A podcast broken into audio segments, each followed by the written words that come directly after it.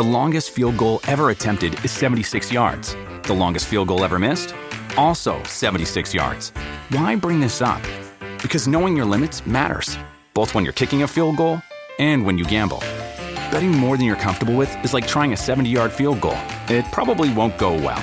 So set a limit when you gamble and stick to it. Want more helpful tips like this? Go to keepitfunohio.com for games, quizzes, and lots of ways to keep your gambling from getting out of hand.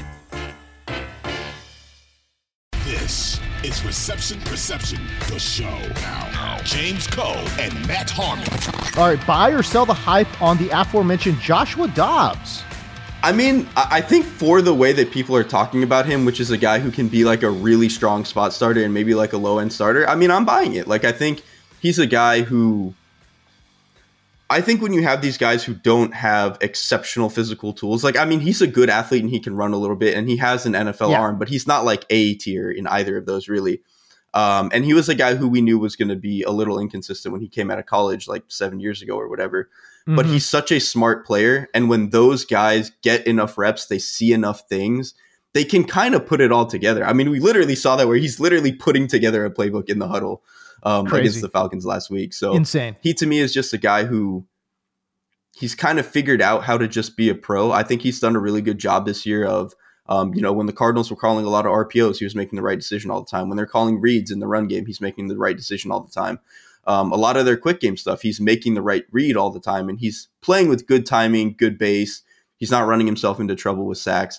I'm still not sure he's going to give you enough down the field and enough consistently in the intermediate area. Like, he can make some NFL throws, but just not like the top guys. But he could do enough to where it's like, hey, maybe the Vikings can actually still figure out their season because he actually does give them enough, because I think he plays pro quarterback and he gets you a little bit, in terms of athleticism. So he's got a little bit of the floor raising stuff going for him. So I'm kind of buying it. It's funny too, because he goes in there and wins that game for Minnesota. And it's like, you can't even say you've never seen that before, because we literally saw it last year with Baker Mayfield, had like two days of prep and won a game for the Rams. But this one, again, it doesn't take away from the fact that it was just so incredibly impressive.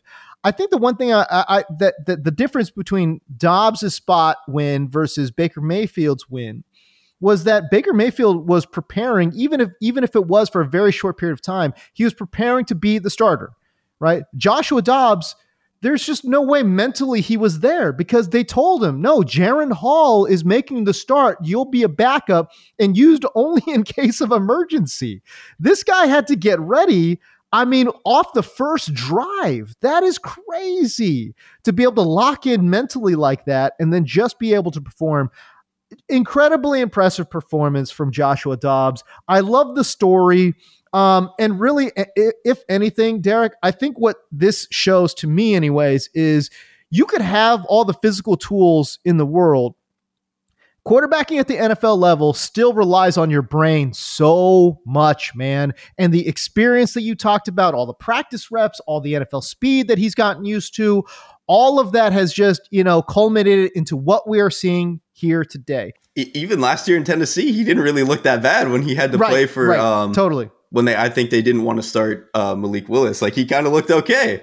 I think the point you make about him not being the starter going into it is a huge one. Because at least with Baker, it's like, okay, the game plan is for you. It's a limited game plan.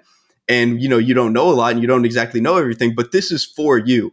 The game plan was for Jaren Hall, who is a different quarterback than Josh Dobbs. And so when they got to throw you in there like midway through the first half, it's like, oh, we've got to like... And because the thing is, like, with game plans, especially on third down, red zone, 2 minute, it's a lot of like game plan specific stuff. It's not like your core offense. When you've got a different guy in there that's got to go in, it's like, oh man, this could go really wrong, unless you're a guy like Dobbs who has, he's seen a lot and he can figure it out. So it's just a cool story. I can't get enough of it, man. I can't believe somebody did that. 2400 Sports is an Odyssey company.